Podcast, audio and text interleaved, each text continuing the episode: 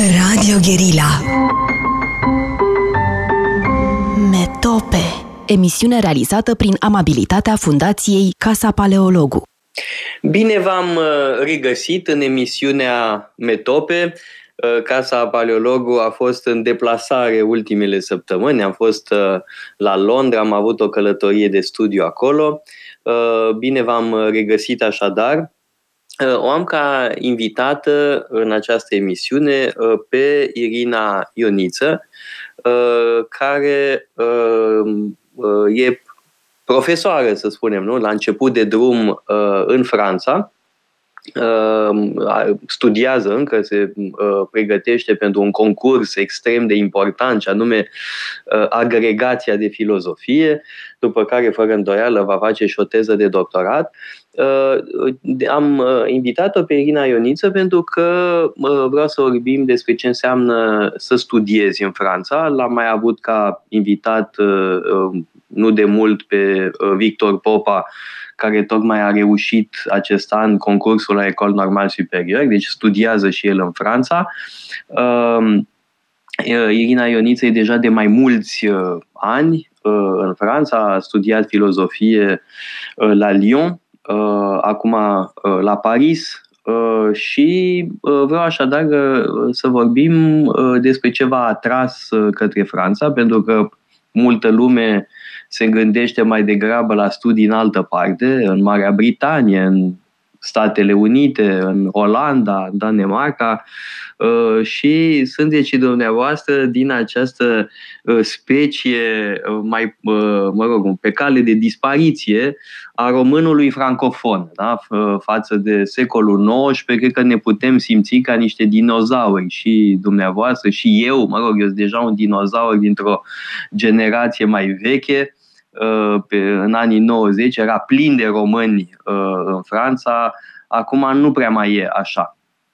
Ce v-a atras așadar? Da? Că ați terminat uh, liceul în România în 2016, dacă nu mă înșel, sau 2015. Da, bună ziua! Da, în 2015 eu voiam să studiez literatura franceză și ce loc e mai potrivit pentru a studia literatura franceză decât Franța. Um, deci am plecat cu gândul să fac uh, studii de um, literatură, uh, filozofie, încă nu fusesem inițiată în filozofie uh, în liceu sau nu cu adevărat. Um, așa că am plecat la Lyon într-o clasă preparatoare literaire într-un liceu uh, catolic în contract cu statul, um, unde am făcut uh, trei ani uh, de de formation en sciences humaines, am putea să da, spunem. Adică de pregătire, prepa, da? E o școală care pregătește pentru concurs.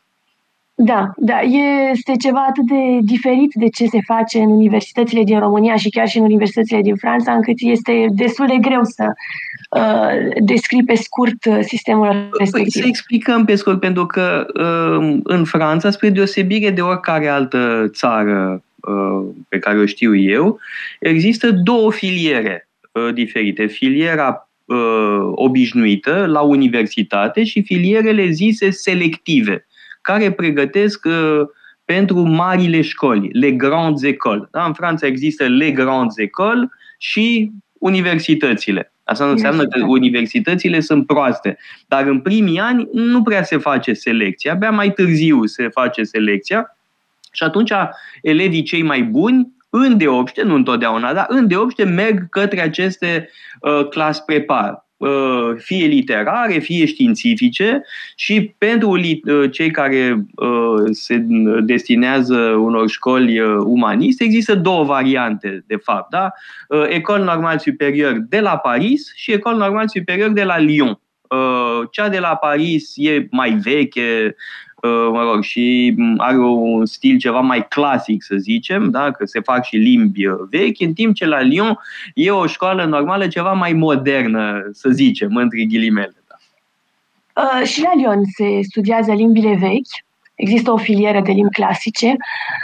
Um, da, pentru mine a fost o soluție bună acel prepa, uh, fiindcă mi-a permis să, mi-a permis să descoper filozofia. Pentru mine filozofia a început în Franța. nu în România um, mi-a permis să descoper filozofia și să mă orientez apoi spre filozofie, ceea ce n-aș fi putut face dacă m-aș fi înscris într-o licență uh, de literatură într-o universitate din Franța. Nu aș mai fi putut apoi. Dați-mi voie să vă pun două întrebări. Unu, de unde vă venea pasiunea pentru literatură franceză? Pentru că am citit un interviu de-al dumneavoastră mai vechi, din 2015, da? și spuneați că sunteți pasionată de Balzac, de Proust, uh, nu mai știu care alt autor era numit acolo, Stendhal, poate, de unde vă venea această pasiune pentru literatura franceză, care e totuși destul de rară la cei din uh, generația dumneavoastră? Nu știu, când citești Balzac, uh, un roman, două romane de Balzac, nu cred că poți să nu uh, să Bun, fi mișcat. cu Balzac vă înțeleg, dar cu Proust atunci cum de v-a pasionat Proust? Că totuși e dificil, are fraze lungi, nu se întâmplă mare lucru, nu e multă acțiune. Uh, Proust, și la în mod 15-16 ani citeați Proust, straniu, sunt impresionat. Proust, Proust pentru mine era mult mai ușor de citit decât Balzac. Uh, pentru că, în ciuda frazei extrem de complicate, sintaxei uh, destul de complicate, pentru că sunt fraze de Proust care uh, au mai bine de 10 rânduri, deci trebuie să poți urmări sintaxa, dar dacă ai o bună cunoaștere a gramaticii franceze, uh, e destul de ușor să citești Proust în comparație cu Balzac, care are un vocabular foarte dificil și la care mă opream uneori și de 10 ori pe pagină ca să caut cuvinte în dicționar. Um, deci mi se pare mai ușor cumva pentru un elev străin să citească Proust decât Balzac din punctul ăsta de vedere, dacă elevul are o foarte bună uh, uh, cunoaștere a gramaticii și a, mai ales a sintaxei. Uh, da, da, altceva e um, că sintaxa, dacă știi sintaxă, pricepe, am înțeles. Dar de ce să citească un tânăr uh, de acum pe Proust? Eu știu de ce citesc Proust, dar eu sunt un boșorog. Mă rog, nu chiar, în fine. De ce să citească cineva tânăr Proust? Mai cu seamă un român. Da? De ce să pună mâna să citească Proust? Dar de ce să nu citească? Ce să facă altceva mai bun decât să citească Proust?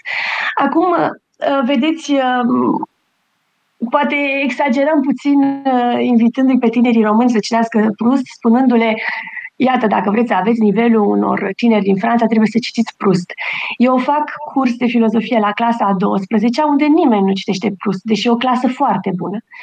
Dacă le întreb de ce, îmi spun că nu au timp să citească Proust, au foarte mult de lucru pe lângă și uh, mie mi se pare că e foarte util să citești pentru că este singurul mijloc uh, prin care poți medita puțin și la tine și la ce e în jurul tău, Uh, și la ce spune altcineva decât tine. Mie lectura mi s-a părut mereu un mijloc de meditație. E, e ca o rugăciune, dacă vreți. Încep să spui și uh, te plonjează imediat în meditație. Um, pentru asta mi s-a părut foarte important să citesc atâta timp cât am fost în România și când și cât nu puteam neapărat să fac altceva. Uh, eu cred că am avut mereu un interes filozofic um, în scrierile literare pe care le citeam Uh, cred că interesul nu era atât literar cât dincolo de literatură, uh, dar de asta mi-am dat seama, bineînțeles, mai târziu. Uh, nu, nu cred că eram perfect conștientă de ce căutam în literatură în clasa a 12 când pur și simplu citeam și îmi plăcea. De altfel, și, și școala. Mie mi se pare că o școală bună e o școală uh, unde îți place să fii și pe care îți place să o, să o urmezi. Deci... Bun, și în clas prepa, așadar, v-ați convertit la filozofie, da? Și v-ați dat seama că asta e vocația dumneavoastră. Dar atenție, într-o școală catolică, uh, unde bănuiesc că totuși uh, profesorii, mă rog, profesorul de filozofie, bănuiesc că avea totuși anumite convingeri catolice. Eu aveam un profesor uh, de filozofie la Stanislas la Paris, care făcea evangelizare în stradă. Bun, nu ne îndoctrina Uh, la uh, cursurile lui de filozofie. Aveam 8 ore pe săptămână. Însă omul făcea evangelizare în stradă. Da? M-am dus și eu de două ori cu el să văd cum face. Uh, adică era un om cu foarte uh, profunde convingeri uh, religioase. Bine, și în sistemul public sunt oameni cu foarte profunde convingeri comuniste și sunt oameni cu foarte profunde Totuși, convingeri... cred că la Sainte-Marie de Lyon nu. Nu, dar în sistemul public, în sistemul de stat, vreau să zic că întâlnește altfel de convingeri.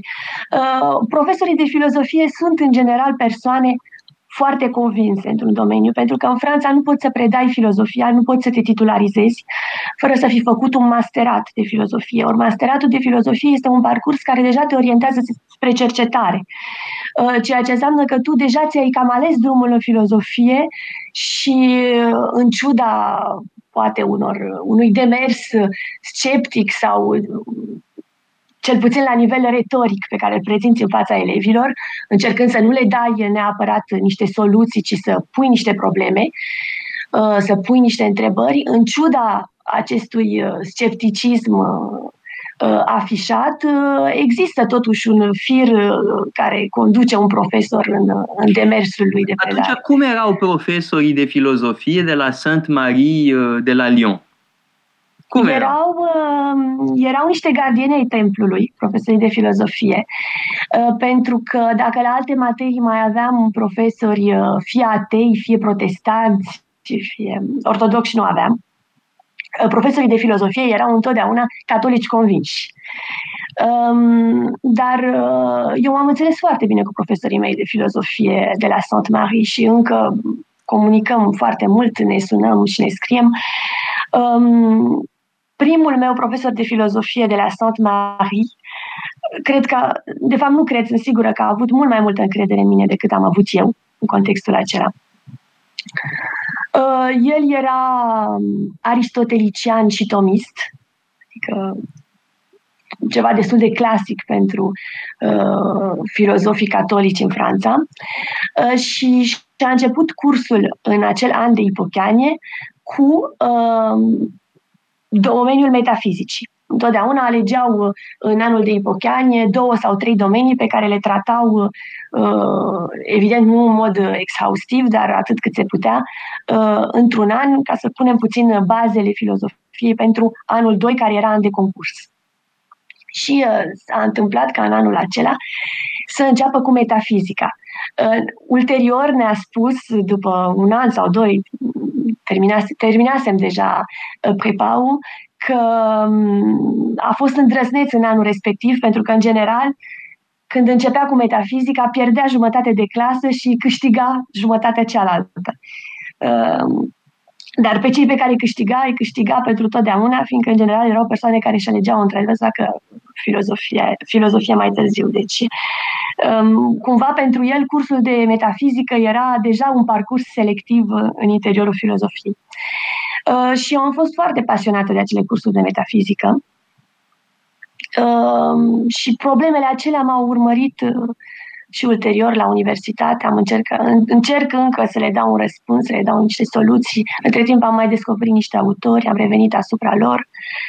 Dar, um, dar a fost anul întâi de prepa, a fost pentru mine un an de inițiere în filozofie. Pe lângă alte lucruri pe care le-am făcut. A, a fost și o trecere prin infern, fiindcă e foarte greu să ajungi din România în Franța fără să știi ce te așteaptă. Da, ă, adică ce era competiția foarte dură în sensul ăsta? Evident că aveam de-a face cu elevi foarte buni. Cu toții francezi, eram singura străină um, în clasă în anul respectiv. Um, și erau elevi foarte buni. Erau elevi foarte buni uh, uh, care studiaseră de toate, care dăduseră un bacalaureat mult mai serios decât cel pe care îl dădusem eu. Uh, și care erau deja obișnuiți cu uh, un sistem de educație francez foarte riguros din punct de vedere metodologic. Um, Iar dumneavoastră nu știați să scrieți o disertație, bănuiesc. Eu nu știam ce e aceea o dizertație. Uh, la prima lucrare din prepa, la prima dizertație din prepa, am luat nota 2 Uh, cu mențiunea că ceea ce am făcut eu nu este, din păcate, o dizertație. Um, și uh, nu știam ceea ce e o problematică, nu știam cum se formulează o problematică, evident. Nu. Uh, demersul metodologic din învățământul francezesc este unul foarte strict și care distinge sistemul ăsta de orice alt sistem de educație evident cu, deza- cu avantaje și cu dezavantaje, că rigoarea e de folos, dar atunci când, când străinii nu se pot adapta, evident că sistemul ajunge să fie unul foarte închis. Da, mi-aduc aminte uh, când am intrat în a 11-a, am, sau mai exact am dat un uh, examen de echivalare al studiilor din România ca să pot să merg la școală în Franța în, în februarie 90.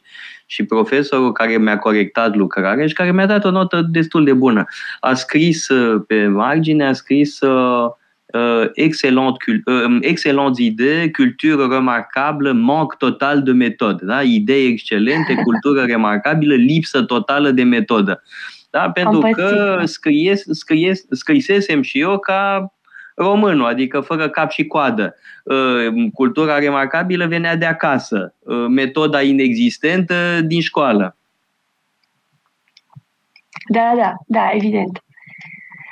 Um, Bun, și ați învățat, ați învățat metodă, nenică, dacă, dacă să uh, rezum, uh, în primii ani, da, în uh, Ipocan și Cani. Am învățat, am învățat metoda, am ajuns spre sfârșitul anului la nota 13, ceea ce în context uh, cred că la lucrarea respectivă fusese cea mai mare din clasă. Deci uh, notele erau în general mici în prepa oricum. Da, um, pentru că trebuie spus pentru cei care ne ascultă, uh, în Franța nu există inflația de note uh, ridicolă uh, de la noi, da? unde mm. părinții și elevii se supără dacă nu iau 10. Da? Sau e o dramă. Dacă media e 9,40, este o dramă îngrozitoare. Copilul plânge, părinții se enervează, uh, bun, fac contestații și așa mai departe. Acolo 13 din 20, da? 13 din 20, o notă extraordinară. Da? Eu când am intrat la ecol normal, ca medie aveam sub 10 da, 9, nu mai știu cât, da? Uh-huh. ca medie uh, cu care am intrat la ecol normal. Da? Uh, am luat 5 din 20 la franceză, deși scrisesem o lucrare foarte bună. Uh, da? Și corectorul mi-a și spus că e foarte bună. Da? Deci e cu totul altceva decât nebunia de la noi cu notele mari care de fapt nu reflectă absolut nimic. Da, sigur.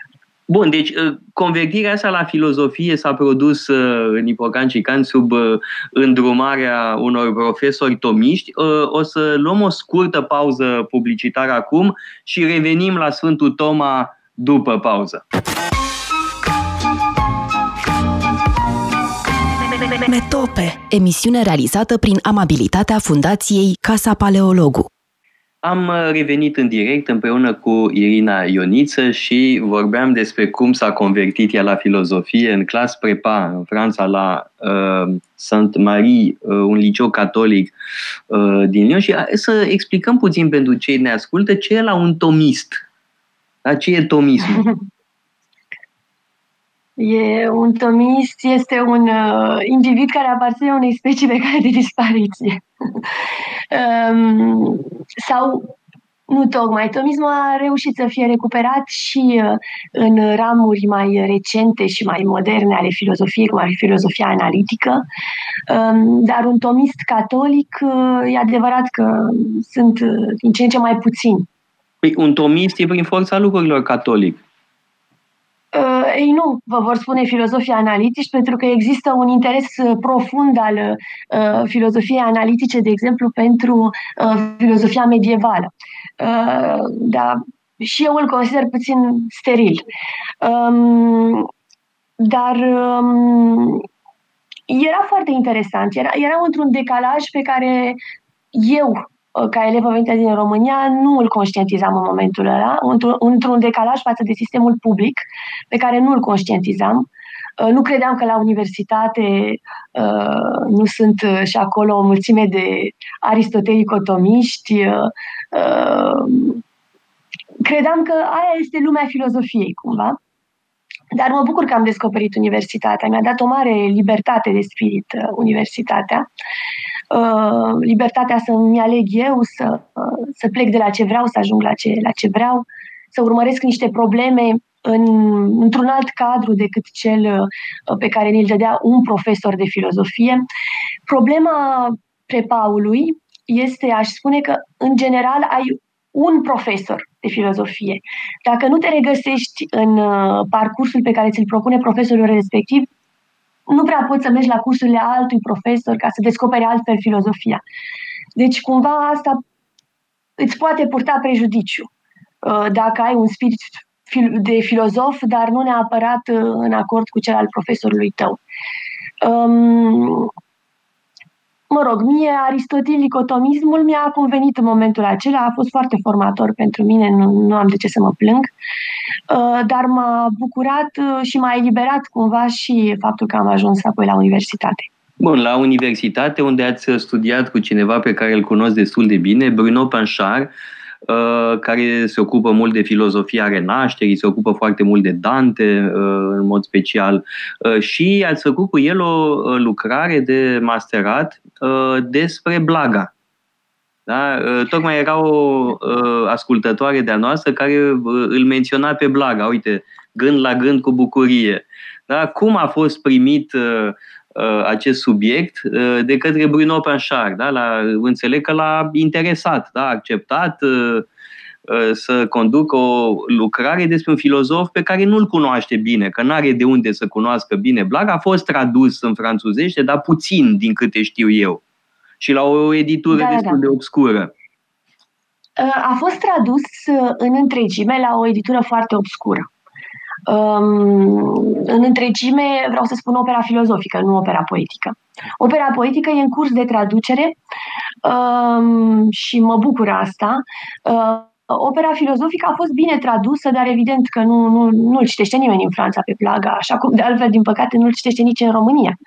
Uh, Blaga, filozoful, este foarte, foarte, foarte puțin cunoscut. Uh, eu am ajuns la Blaga nu neapărat din dorința de a studia Blaga, uh, ci din dorința de a rezolva niște probleme, uh, mai ales cu filozofia kantiană și mi se părea că găsesc un mod de rezolvare în, în ceea ce propune Blaga. A fost o alegere riscantă. Uh, nu-mi pare rău că am făcut-o, dar e foarte riscant să-ți alegi în anul 1 de master, care e primul tău an de cercetare și în care abia descoperi cercetarea, un autor pe care nu a mai lucrat nimeni cu adevărat înainte sau în orice caz nu la un nivel universitar uh, în Franța. Uh, deci am încercat să fac din această lucrare de master un dialog cu um, cel care îmi direcționa lucrarea și care era Bruno Borchardt. Uh, am reușit dialogul, am reușit să stabilesc dialogul. Um, și s-a terminat cu bine. Nu, și, și nu îmi pare deloc rău că am lucrat pe Blaga, dar nu am putut continua apoi. E, era mult prea greu să, să porți tu ca student începător uh, responsabilitatea unei opere cu, tot, cu totul noi uh, în istoria filozofiei. În Franța. Po- poate merită. Da în Franța și de altfel, da, și în România. Cu siguranță și la noi. Adică, um, probabil la noi s-au scris multe uh, lucruri neserioase despre Blaga. Adică, uh, bănuiesc că nu, nu știu, nu, chiar nu-mi dau seama. Uh, dar miram aș să fie lucrări foarte riguroase uh, pe subiectul ăsta. Știți mai bine decât mine că aș citit uh, cu siguranță literatură despre uh, Blaga filozof, dar nu cred că sunt lucruri foarte solide. S-au mai scris, am mai citit și lucruri serioase, numai că nu s-a creat un dialog asupra subiectului Aha. Blaga, filozof, în România. Uh-huh. Și mi se pare că fără o cercetarea nu se face așa singur într-un colț, citind niște cărți și scriind niște cărți. Uh, trebuie să se nască o dezbatere. Și a, dezbaterea generală trebuie să se nască în cadrul universitar, dacă vrem să aducem uh, un autor uh, în față și dacă vrem să-l aducem în cadrul universitar. Adică ce ar trebui să facem? Nu știu, de pildă la Casa Paleologo, da? să facem un seminar uh, Blaga și să ne adunăm câțiva filozofi uite, cu, cu dumneavoastră în frunte, eu, Răzvan Ioan, și să, să citim împreună și să dialogăm, sau ce să facem? Da, cred că trebuie să convingem niște mai mari în domeniu. Mai întâi să citească Um, în România nu există nu mai mari în domeniu, că doar știm cum e, cum e facultatea de filozofie. Adică uh, mai bun decât mm. Răzvan Ioan pe Nice nu găsești în România, mai bun decât mine pe Carl Schmitt în România nu găsești pe nimeni, așa că uh, cine altcineva să facă treaba asta? Ăia care mai um... sunt buni sunt prea bătrâni și au alte preocupări acum. Deci există, undeva trebuie început. Există niște, există niște alianțe posibile.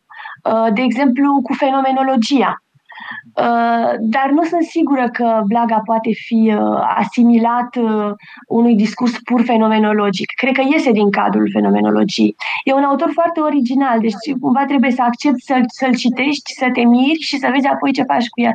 Dar mi se pare că esențial este să existe o comunicare asupra, asupra acestui autor. Eu n-am reușit deloc să stabilesc în Franța, nu am reușit să Adică am convins cu lucrarea mea, bună așa mi-a pus 18, era foarte bine. Uh, dar nu am reușit să uh, aduc niște oameni care să, lucre, să lucreze și ei pe blog. Da, și... înțeleg bine, pentru că și eu am lucrat pe un subiect relativ original, de pildă, Vladimir Soloviov. Dar Vladimir Soloviov e foarte cunoscut în Franța. Uh, adică sunt oameni care s-au ocupat de Soloviov, uh, e o, mă rog, mică bibliotecă deja despre Soloviov, despre Blaga n-are cum să fie așa ceva. Adică uh, sunt subiecte originale, ambele, dar în cazul lui Blaga, sigur că e un fel de colț da, neumblat, să zicem. Da? Și cred că, pe de altă parte, și raportarea românească la valorile uh, Uh, naționale nu e foarte bună, pentru că e una de adorație, da, îl punem pe Blaga pe un piedestal, marele nostru filozof, dar nu îl citim. Da? La fel cum se întâmplă cu Enescu sau se întâmplă la fel cu, uh, cu Eminescu, e cel mai trist în fond, pentru că uh, este transformat în cu totul altceva. Uh, da? Este luat în brațe de tot felul de oameni care i-ar fi inspirat oroare Uh, lui Eminescu. Uh, bietul Eminescu este cel mai desfigurat dintre uh, marii noștri scriitori. În cazul lui Blaga, pur și simplu nu e citit, e doar așa invocat marele filozof și foarte puțină lume stă, stă să-l citească și să-l discute. Trebuie o abordare critică nu-i poți face un serviciu unui autor dacă nu ai o abordare critică. Problema e că trebuie și competență dincolo de această abordare critică. Mhm. Uh, eu, în anul 1 de master, nu eram suficient de competentă ca să abordez o asemenea operă. Um, pentru că este foarte original. Creează concepte noi, în același timp este, um, se îngrijește mereu să se pună singur în raport cu istoria filozofiei ceea ce, ceea ce îl face foarte interesant, dar și foarte greu de abordat.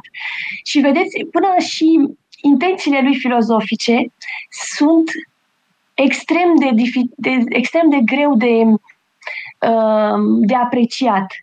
Pentru că secolul 20, când toată lumea gândește fragmentar, el încearcă să construiască un sistem filozofic. Cred că, cred că e ultimul Uh, european care încearcă să-și construiască propriul sistem filozofic. nu, am mai încercat și noi ca. Am mai încercat și noi ca. Da, da, nu da, cunosc uh, suficient de bine noi ca, ca să spun, da? da.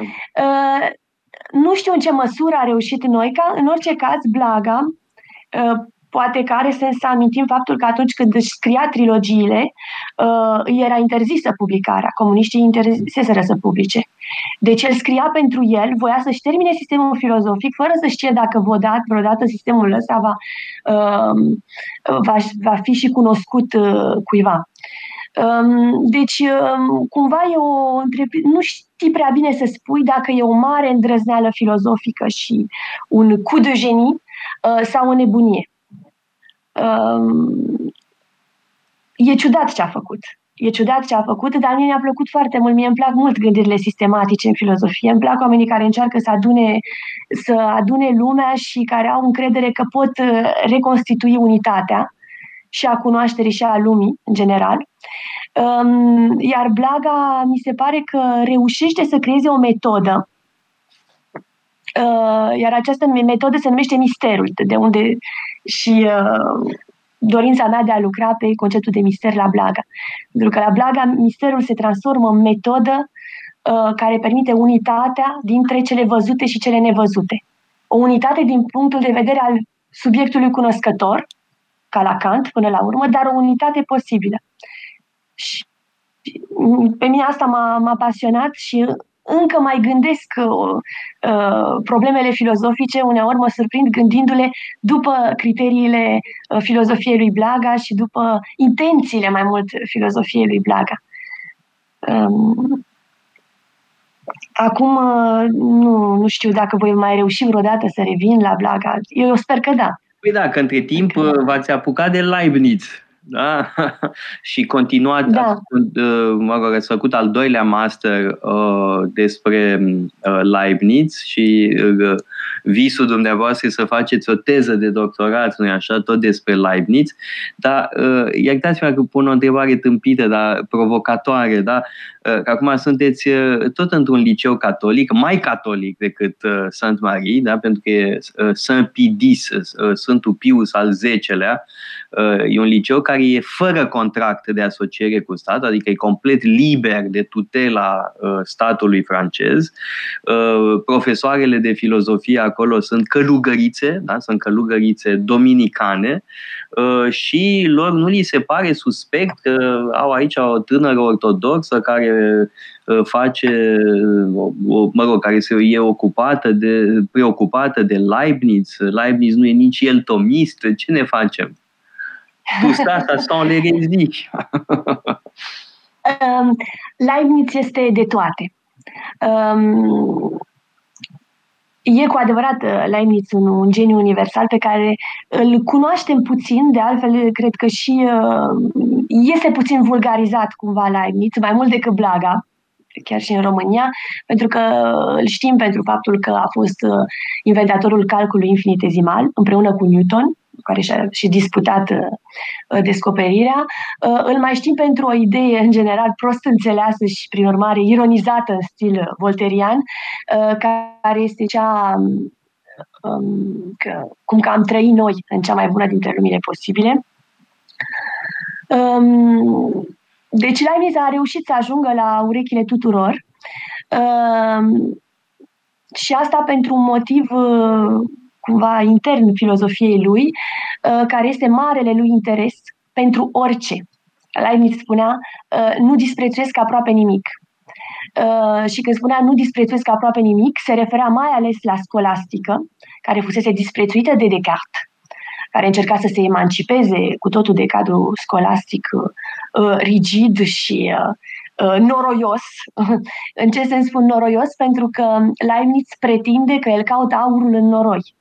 Deci uh, caută aurul, adică adevărul, în uh, noroiul scolastic, uh, care și el ascunde, ascunde părți de adevăr pe care Descartes nu a putut apoi să le, să le recupereze, să le revalorizeze, să le... Um, deci, um, fiind la inițian, poți să dezbați cu toți fără să anulezi pe nimeni, ca să zic așa. Scopul e sinteza la Leibniz oricum e un autor de mare anvergură, Leibniz, nu... Mm, oricine poate să avanseze cu el, într-un sens. Cred că de aceea mi-am și ales să lucrez pe Leibniz. Dar despre ce anume ă, în opera lui Leibniz? Pe mine m-a interesat în mod deosebit ă, un subiect care nu încă nu a fost ă, scos în față și anume um, chestiunea substanțialității corpurilor uh, și care implică și chestiunea Euharistiei, în corespondența lui Leibniz cu un preot jezuit pe nume Bartolome de Bos. Uh, corespondența aceasta s-a purtat mai ales la sfârșitul vieții lui Leibniz uh, și nu a fost tradusă în limba franceză, doar câteva scrisori au fost traduse. Și o citiți în latină sau ce faceți? O citiți în latină?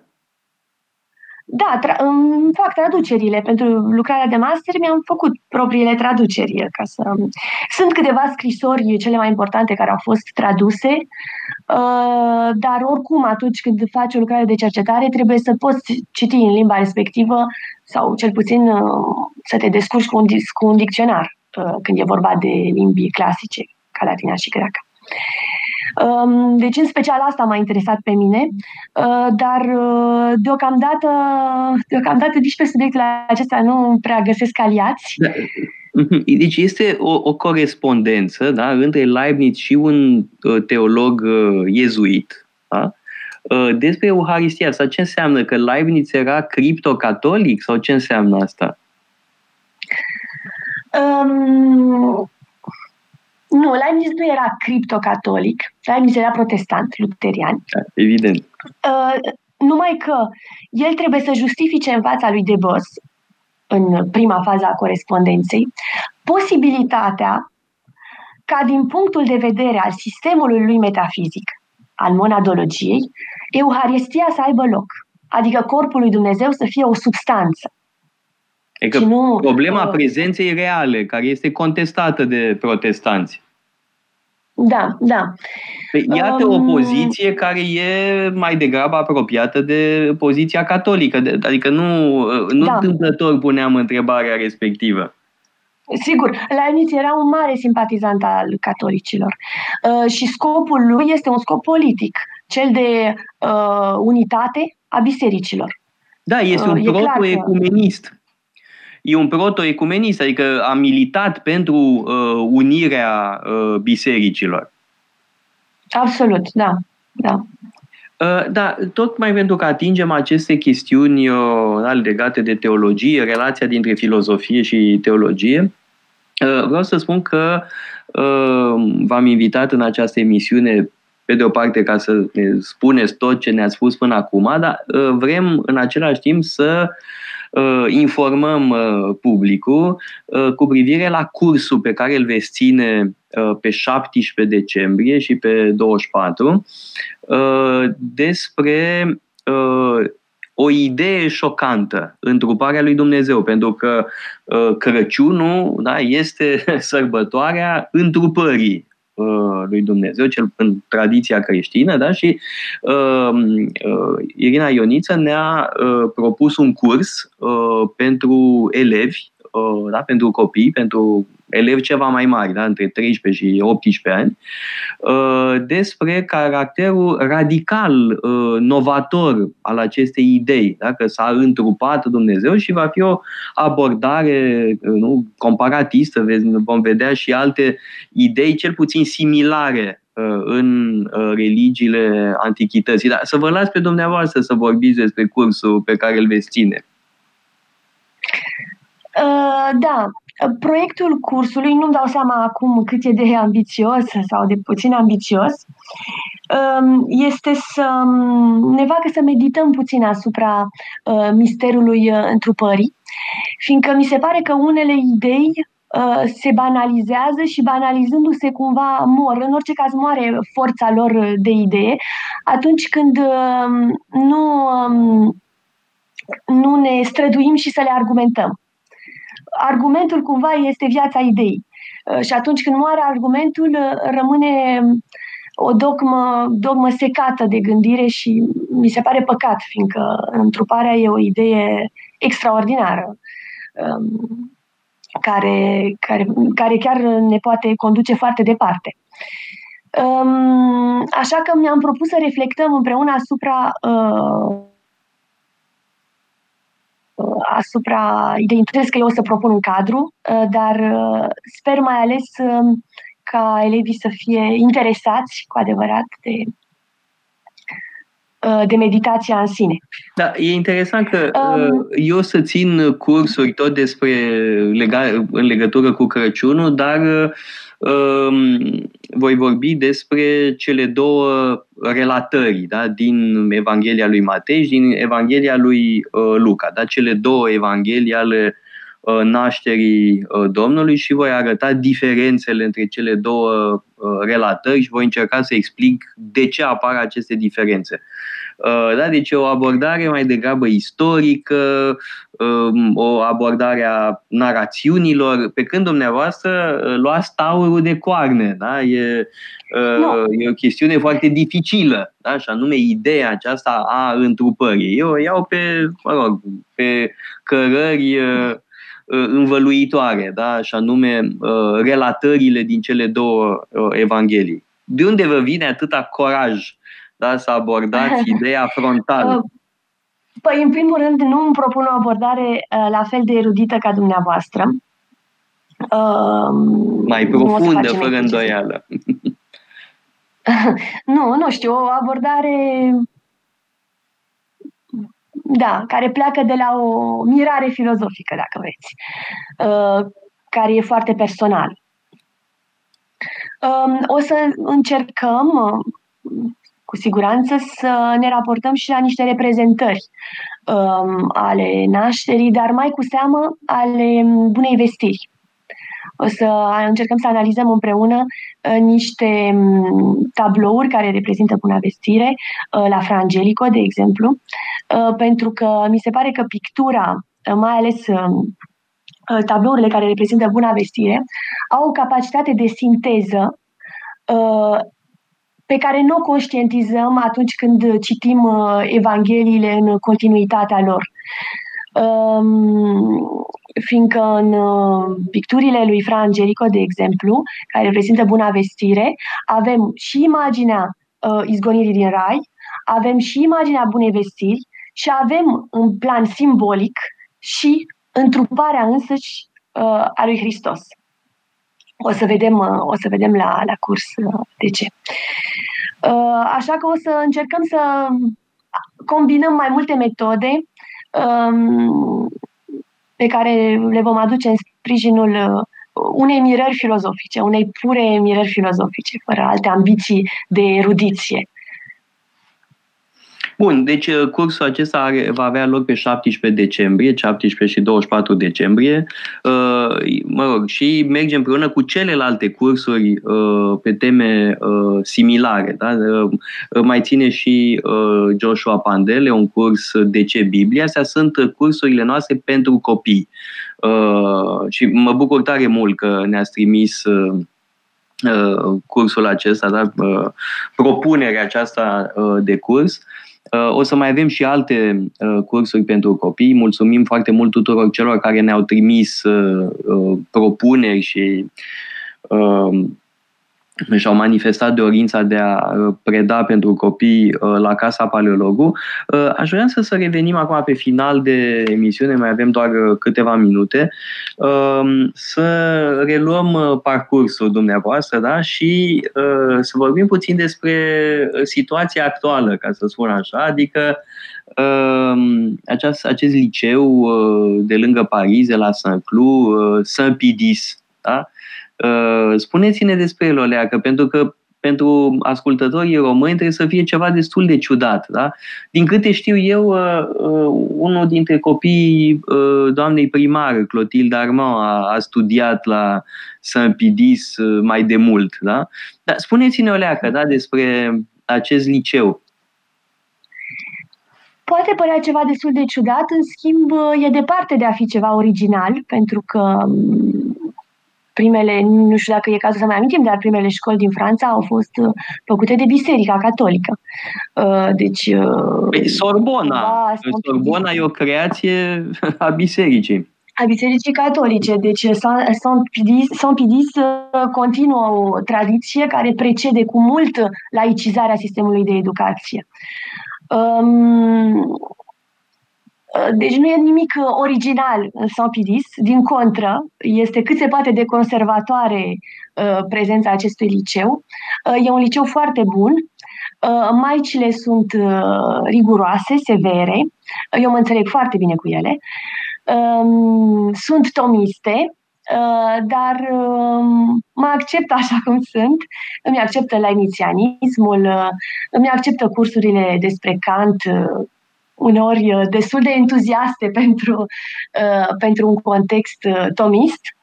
Um, și am o clasă foarte bună, ceea ce probabil că nu o să mai am atunci când voi preda cu normă întreagă uh, într-un liceu uh, cu contract cu statul. Probabil că nu o să mai am clase atât de bune cum este cea de la Saint-Pidis.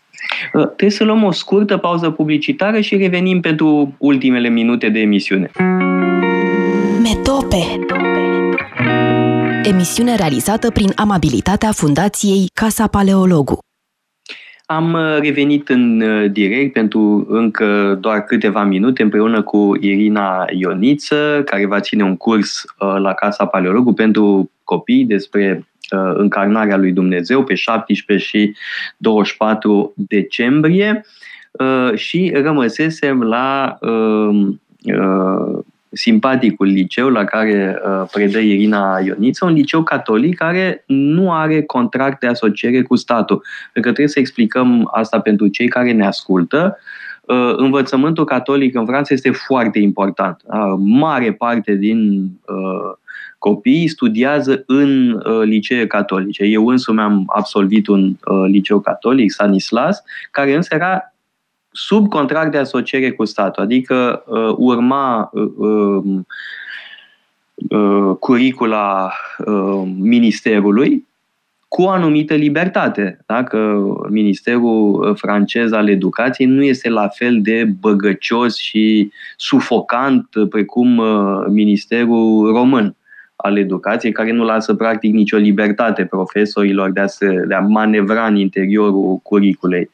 Uh, și uh, trebuie spus că profesorii uh, din aceste licee sub contract de asociere cu statul sunt plătiți de Ministerul uh, Educației din Franța. Și, uh, și recrutați. Și recrutați, da tot de minister. Uh, sigur că, cum spunea și Irina Ioniță mai devreme, profesorii de filozofie nu vor fi uh, marxiști sau uh, mai știu eu ce altă tendință da, inacceptabilă pentru Biserica Catolică, însă, bun, deși Biserica Catolică săraca înghite foarte multe. Însă, Uh, părinții plătesc în asemenea licee, în primul rând, pentru disciplină, pentru încadrare, pentru o anumită atmosferă morală și spirituală. În schimb, pe lângă aceste foarte multe licee catolice sub contract de asociere cu statul, există și acele licee catolice fără contract de asociere cu statul, care uh, nu primesc niciun ban uh, de la Ministerul Educației. Uh, și care vor să fie libere în ceea ce privește uh, programa. Sigur că urmează în linii mari ce se face uh, și la liceele obișnuite, dar vor să-și păstreze identitatea, identitatea în primul rând catolică.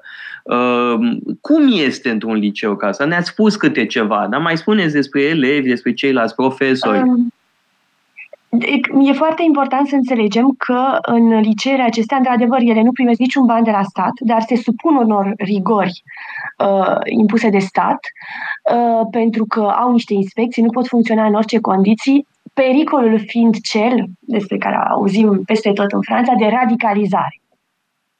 Deci statul are grijă să controleze aceste instituții uh, general religioase, nu doar catolice, sunt și uh, școli uh, evreiești, musulmane și așa mai departe, uh, dar cea mai mare parte a învățământului, uh, a învățământului privat este uh, ocupată de școlile catolice. Uh, deci statul are cumva grija de a aduce la un numitor comun și aceste școli, fără însă a le ajuta financiar. Evident, uh, au o mai mare libertate în raport cu programa pe care o impune statul, uh, singurele constrângeri fiind cele legate de examenele precum bacalaureatul, pentru care eu pregătesc acum liceele de la, uh, pardon, elevele de la din liceul Saint-Pidis. Um, în cadrul ăsta, evident, trebuie să te pliezi măcar cât de cât uh, unei programe școlare. Dar în rest uh, au o libertate mare pe care ei spune că o folosesc uh, în mod înțelept.